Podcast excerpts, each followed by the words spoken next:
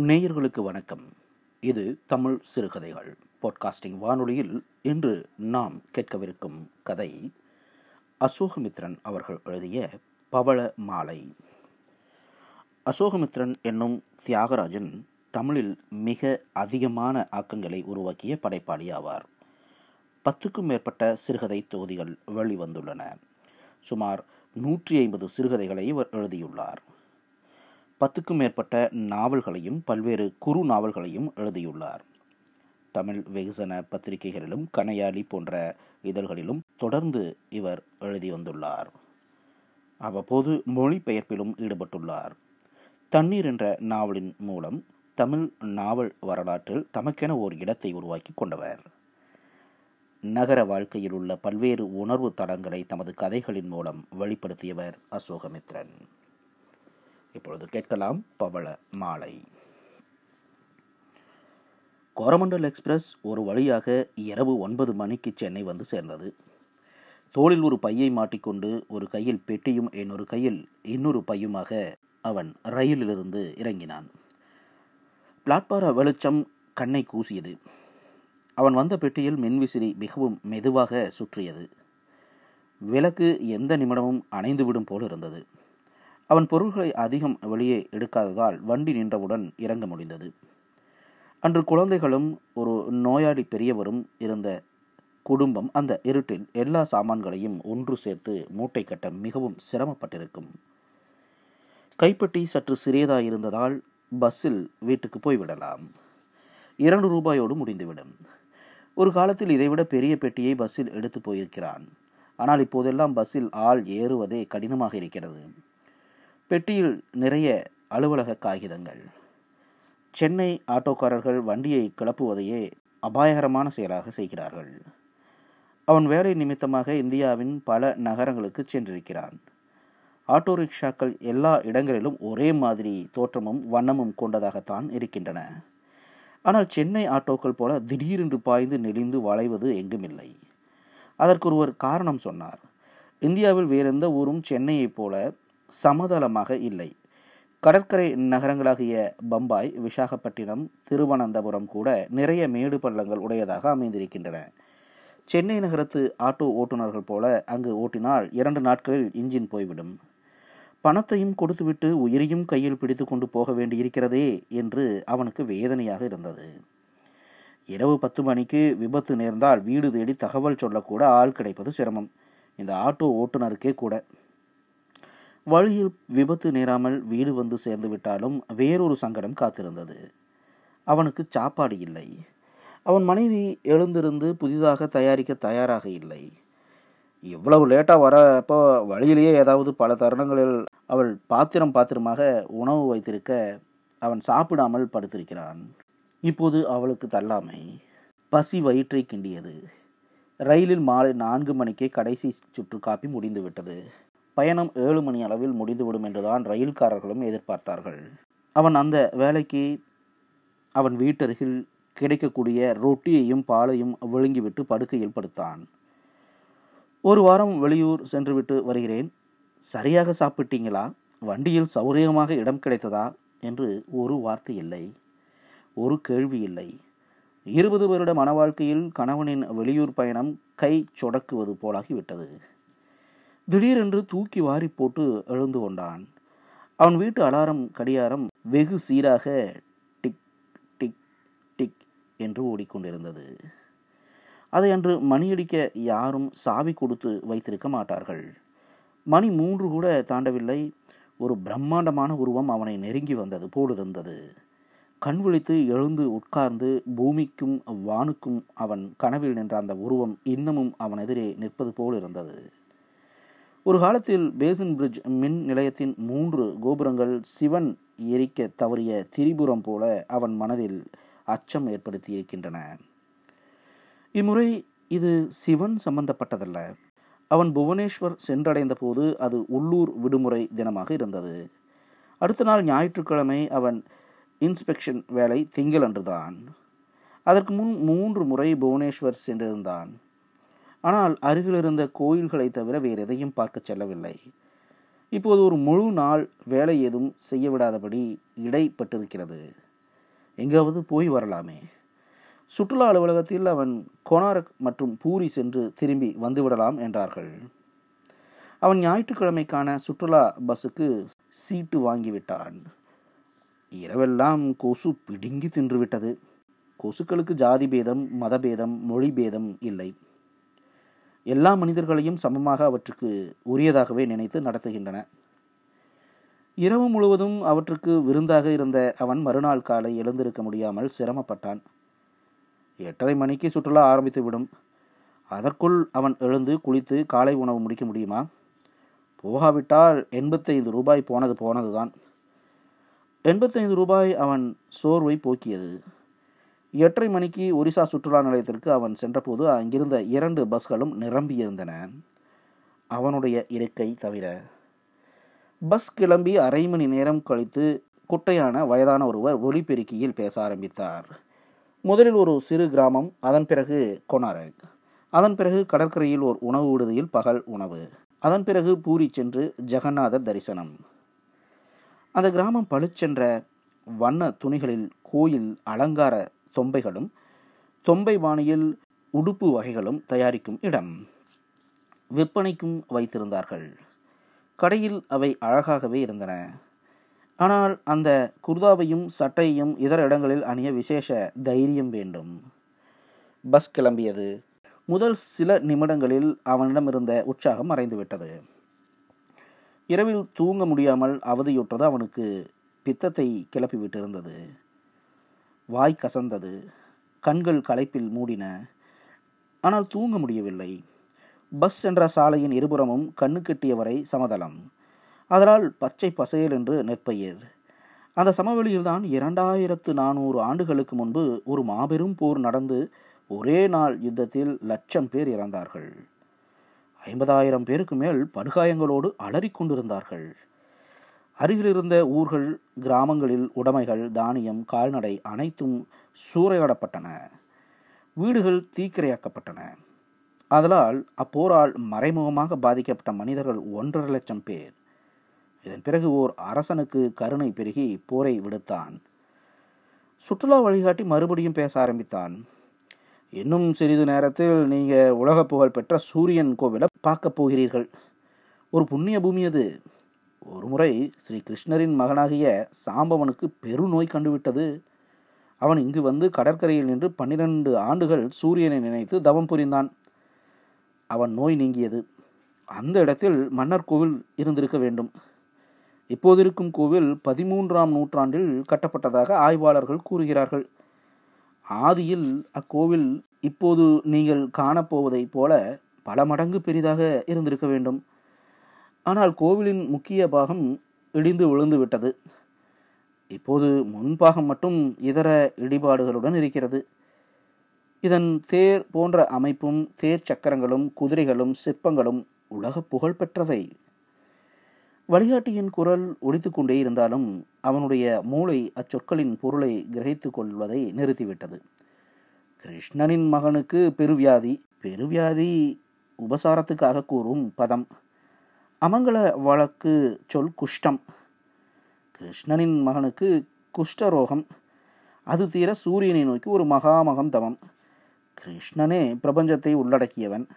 சூரிய சந்திரர் அவனுடைய கண்களை போன்றவர்கள். கிருஷ்ணனுடைய எந்த அம்சமுமே அளவிட முடியாதது. ஆதி அந்தமற்றவன். ஆனால் அவனும் ஒரு மானுடன் போன்ற பிறவி. அவனுக்கு மகன் இருந்தால் அவனை வியாதி விட்டுவிடாது. கை கால் நுனிப்பாகங்களின் உணர்ச்சி விட்டுப்போகும் வியாதி. அவற்றை தூக்கத்தில் எலியும் பெருச்சாலையும் கடித்துண்ணும் போது தெரியாது. சென்னையில் ஒவ்வொரு சனிக்கிழமையும் குஷ்டரோகிகள் ஜதை ஜதையாக பிச்சை எடுக்க வந்து விடுவார்கள். குஷ்டரோகம் வந்தாலே ஜோடி பொருத்தம் நேர்ந்து விடுகிறது. இவர்கள் எப்படி சிரிக்கிறார்கள்? எப்படி ஒருவருக்கொருவர் பேசிக்கொள்கிறார்கள் நன்றாகவே பேசுகிறார்கள். பொருத்தமில்லாத சொல்வளம் இருக்கிறது. வேதாந்தமாக பதில் பேசுகிறார்கள். பிச்சை போட முடியாது என்றால் சிறிதும் கோபிக்காமல் அடுத்த இடத்துக்கு நகர்த்து விடுகிறார்கள். இவர்கள் எங்கிருந்து குஷ்டரோகத்தை வரவழைத்து கொண்டார்கள்? தென்னாட்டிலேயே சில பிரபலங்கள் குஷ்டரோகியாக இருந்திருக்கிறார்கள். சுப்பிரமணிய சிவாவுக்கு சிறையிலிருந்து தொத்தி கொண்டது. அவர் இறக்கும்போது முப்பத்தைந்து வயது இருக்காது. ஆனால் அவருடைய புகைப்படங்களின் தோற்றம் அறுபது வயதுக்காரருடையது போன்றிருக்கும். சுப்பிரமணிய சிவா பற்றி தெரியாதவர்களுக்கு பென்ஹர் கதை கொஞ்சம் நம்ப முடியாததாகத்தான் இருக்கும். கதாநாயகனுக்கு அவனுடைய பால்ய நண்பனே பரம வைரியாக விடுகிறான். வேண்டுமென்றே கதாநாயகனின் தாயாரையும் சகோதரியையும் குஷ்டரோகி இருந்த அறையில் சிறை வைக்கிறான். அவர்கள் குஷ்டரோகிகளாகி விடுகிறார்கள். பஸ் எங்கோ ஒரு சிறு பாதையில் திரும்பி மறுபடியும் இன்னொரு முறை திரும்பி நின்றது. அவன் இறங்கினான். சுமார் இருநூறு அடி தூரத்தில் கொனாரக் கோயில். அவன் திகைப்பு தெளிய வெகு நேரமாகியது. இவ்வளவு பெரிய கோயிலா? இது முழு கோவில் அல்ல ஒரு பகுதி தான் அப்படியானால் முழு கோவில் எவ்வளவு பெரிதாக இருந்திருக்கும்? மனிதனின் மூளையும் மனிதனின் கைகளும் எவ்வளவு கற்பனை திறன் படைத்ததா? இது மனிதனின் சிருஷ்டியா? இல்லை ஏதாவது வேற்று கிரகவாசிகள் பூமி வந்து இதை கட்டினார்களா? எண்ணூறு ஆண்டுகள் மழை மற்றும் காற்றினாலும் சிதைப்பாளர்களாலும் கோவில் சேதமடைந்திருந்தாலும் இன்னும் எஞ்சியிருப்பது கம்பீரமும் அழகும் கொண்டதாக நின்றது. கொனாரக் கோவிலின் புகைப்படங்கள் அக்கோவில் பற்றிய வரலாறு திரும்ப திரும்ப அச்சிற்பங்களில் சொட்டும் காமம் பற்றிய வர்ணனைகள் இவை யாவுமே அந்த கோவிலின் மகத்தான தன்மைக்கு நியாயம் செய்ய முடியாது என்றே தோன்றியது. கடவுளை சொற்களுக்கு அப்பாற்பட்டதாக கூறுகிறார்கள். ஆனால் கொனாரக் கோவிலும் சொற்களுக்கு அப்பாற்பட்டதுதான். ஆனால் சொற்கள் நிறையவே எல்லா திசைகளிலும் இருந்தன. அந்த இடத்தில் அப்போது நூறு பேருக்கு மேல் இருப்பார்கள். ஒருவருக்கும் மௌனம் சாத்தியமாக இல்லை. ஹாய் ஜி ஹாய் ஜி என்று ஒருவன் அவன் சட்டையை பிடித்தெழுக்க அவன் திரும்பினான். ஒரு சிறுவன் பதினைந்து வயது இருக்கும் கை நிறைய மணி மாலைகள் தனக்கு ஒன்றும் வேண்டாம் என்பது போல தலையை அசைத்தான். ஆனால் அப்பையன் விடவில்லை. நாலு சரம் மாலை ஒன்றை எடுத்து நீட்டி ரூபாய் நூற்றைம்பது என்றான். பவள மாலை சாப். வேண்டாம் எனக்கு வேண்டாம். சாப் இதை நீங்கள் கடையில் வாங்கினால் முந்நூறு ரூபாய்க்கு குறையாது. வெறும் நூற்றைம்பது ரூபாய் தான் வேண்டாம் வேண்டாம். சரி எவ்வளவு தருவீர்கள்? எனக்கு வேண்டாம்ப்பா. சொல்லு சாப். உனக்கு இது வேணும் சாப். எனக்கு வேண்டும் என்று உனக்கு எப்படி தெரியும்? சொல்லு சாப். நூற்றி இருபத்தஞ்சு வேண்டாம். அவன் வேகமாக கோவிலின் மறுபுறம் சென்றான். கோவில் இடமாக வரையறுக்கப்பட்ட இடத்தில் இப்படி விற்பனை கிடையாது. ஆனால் கோவில் இருக்கும் பள்ளத்திலிருந்து ஏறி வந்தவுடன் மீண்டும் அந்த பையன் பிடித்து கொண்டான். இதோ பார் எனக்கு மாலை வேண்டாம். மாலை வாங்குகிறவரிடம் விற்கப்பார். என்னிடம் உன் நேரம்தான் வீணாகிறது. எனக்கு தலை வேதனையாக இருக்கிறது. நீங்கள் எவ்வளவு ரூபாய்க்கு தான் கேட்குறீங்க வேண்டாம்.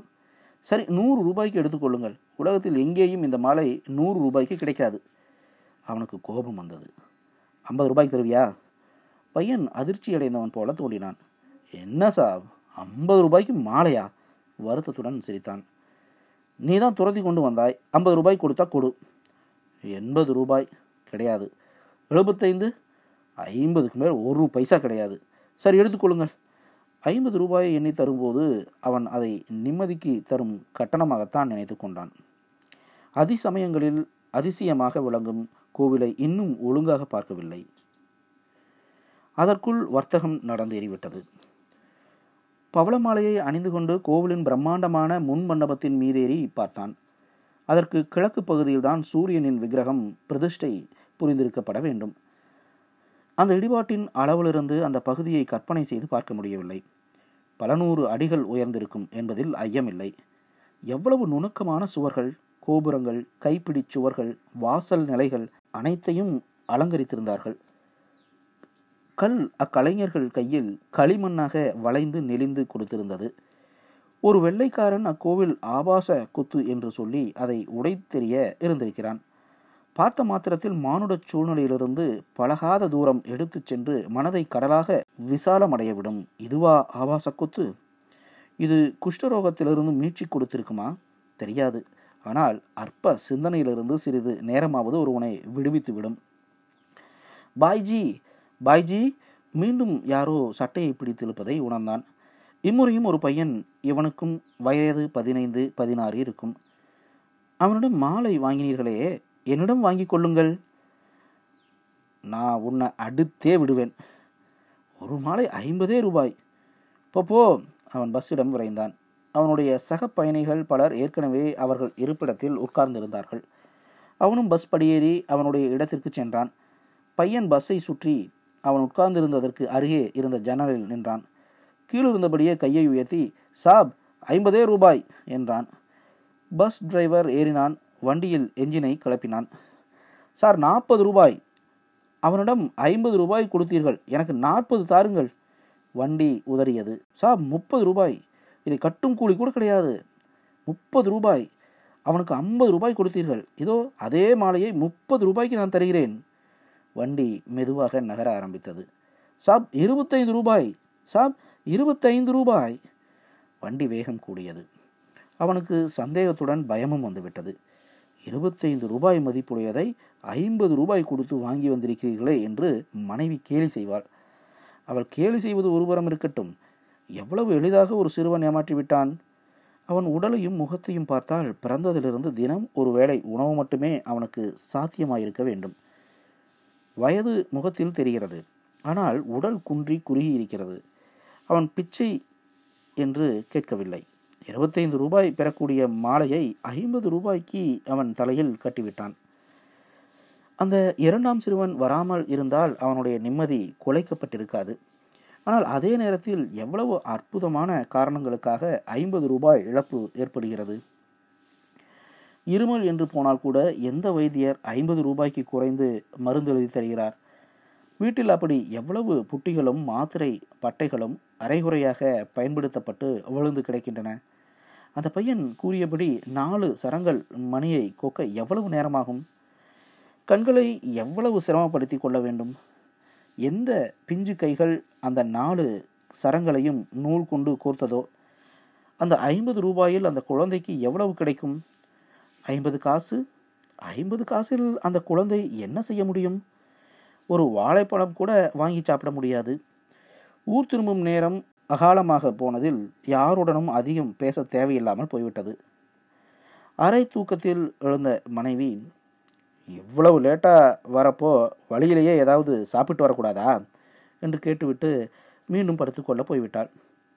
நான்கு ஆண்டுகளாக மூட்டு வலிக்காக தொடர்ந்து மருந்து சாப்பிட்டு வருகிறாள். அந்த மருந்தின் ஒரு விளைவு தூக்கம் பறிபோவது. இன்று அவருடைய கலையாத தூக்கம் கலைந்ததுதான் அடுத்த நாள் அவன் அலுவலகம் சென்று வீடு திரும்பிய பின் தான் பவளமாலை பற்றி அவன் மனைவியிடம் சொன்னான். அவள் களைப்போடு பவளம் பற்றி எல்லாம் உங்களுக்கு என்ன தெரியும்? இந்த மாதிரி சங்கிலி இங்கே பிளாட்பாரத்திலேயே கிடைக்குமே? என்றாள். மாலையை கையில் எடுத்து கூட பார்க்கவில்லை.